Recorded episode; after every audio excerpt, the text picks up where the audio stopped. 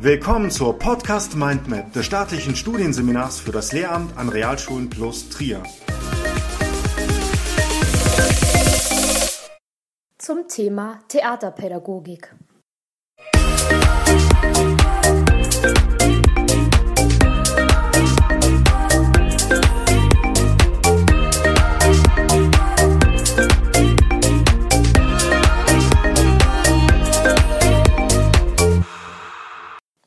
Unser Podcast beschäftigt sich mit dem Thema Theaterpädagogik.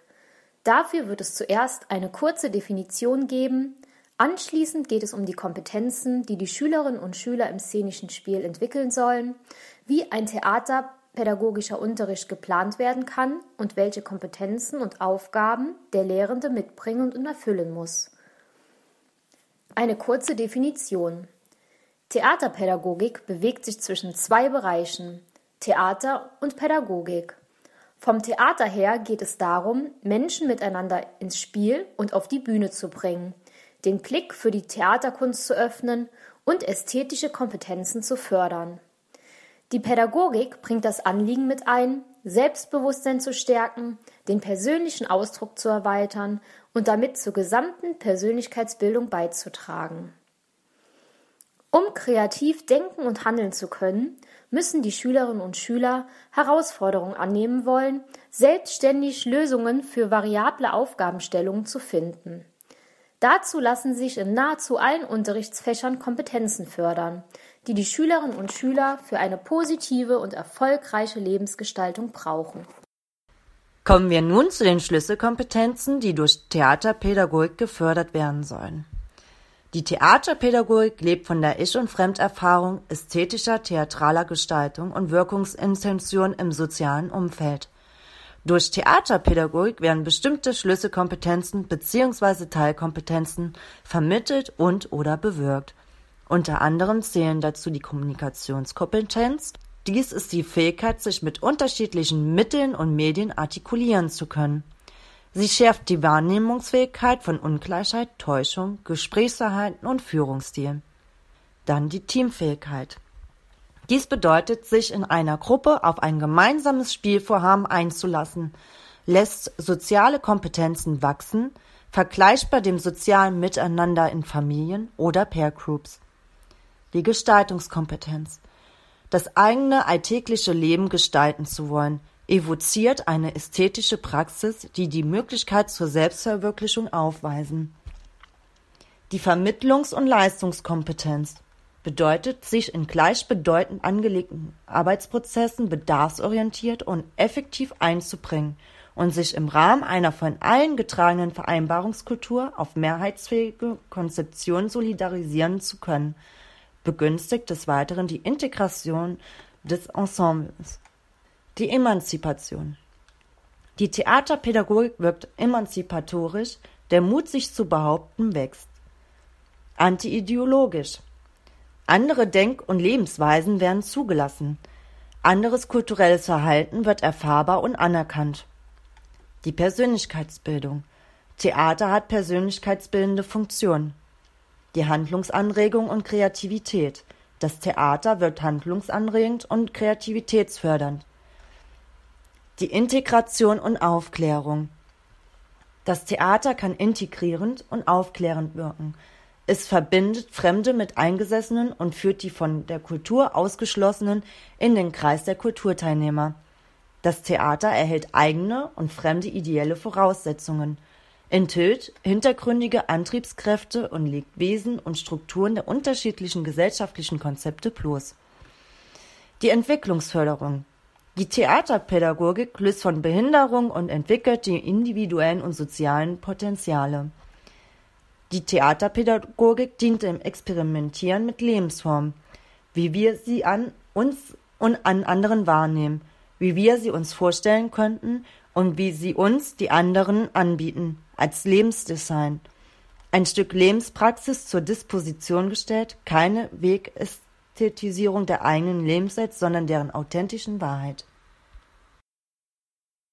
Wie müssen Unterrichtssituationen geplant, arrangiert, moderiert und angelegt sein, damit diese Kompetenzen entwickelt und kreatives Handeln erhöht wird? Das szenische Spiel wird von vier Faktoren bestimmt. Dem einzelnen Schüler, in Klammern ich, stehen die Gruppenmitglieder in Interaktion zur Seite, in Klammern wir, die sich gemeinsam mit dem Thema oder einer Aufgabe beschäftigen, in Klammern es.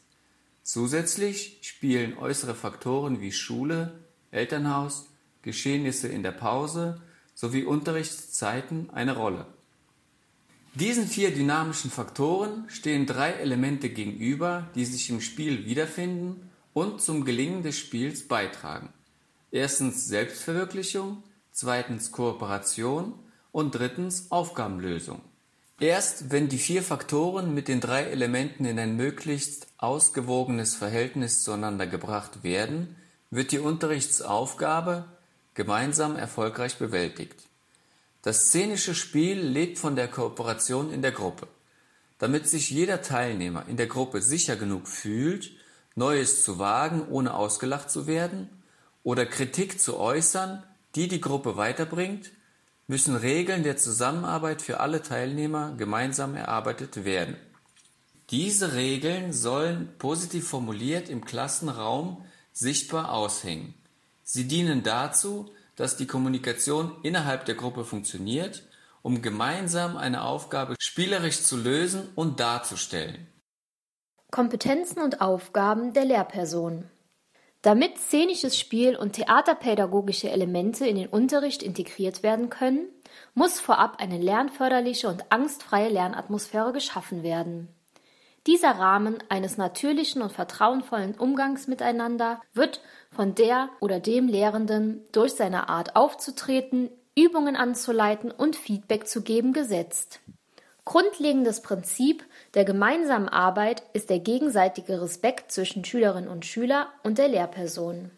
Außerdem sollte der Lehrer nie aus den Augen verlieren, dass es nicht nur auf die Qualität des gemeinsamen Spiels oder der Aufführung ankommt, sondern insbesondere auch auf die persönliche Entwicklung jedes einzelnen Schüler und Schülerin und dessen Fähigkeit zur Überwindung eigener Grenzen. Für die tägliche Unterrichtsarbeit ist es wichtig, dass die Lehrperson viel Raum und Zeit für die spontane Entwicklung der Lernenden zulässt. Außerdem sollte sie den eigenen Erwartungshorizont öffnen und auch kleinere Ergebnisse honorieren. Bei kleineren spielpraktischen Übungen bietet es sich als Lehrperson an, sich in die Lerngruppe zu integrieren und mitzumachen. Ansonsten begleitet sie den Lernprozess eher als stiller Beobachter, da die Zurückhaltung der Lehrperson in vielen Phasen des Unterrichts die Eigeninitiative und das Selbstvertrauen der Schülerinnen und Schüler stärkt.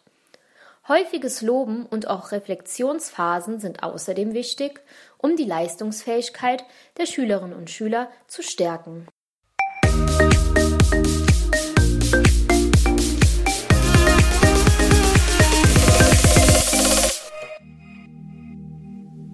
Dafür haben wir folgende Literatur verwendet: Kerstin Eckstein, Hendrik Schmidt, Sarah Schmidt, Ingrid Staube, Spiel mit Körper und Sprache Medien, eine Einführung in die Theaterarbeit aus dem Jahr zweitausendvier. Pädagogisches Zentrum Rheinland-Pfalz, Wir fangen an, Darstellendes Spiel unterrichten eins aus dem Jahr zweitausendvier.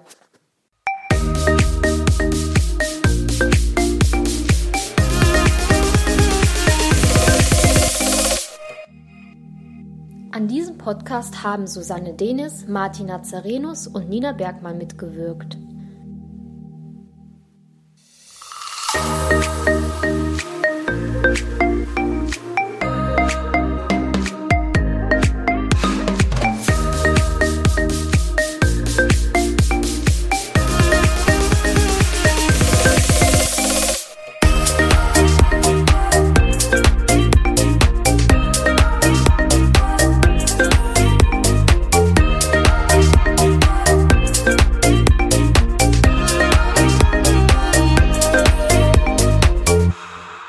Das war eine Folge der Podcast Mindmap Schule des Staatlichen Studienseminars für das Lehramt an Realschulen plus Trier.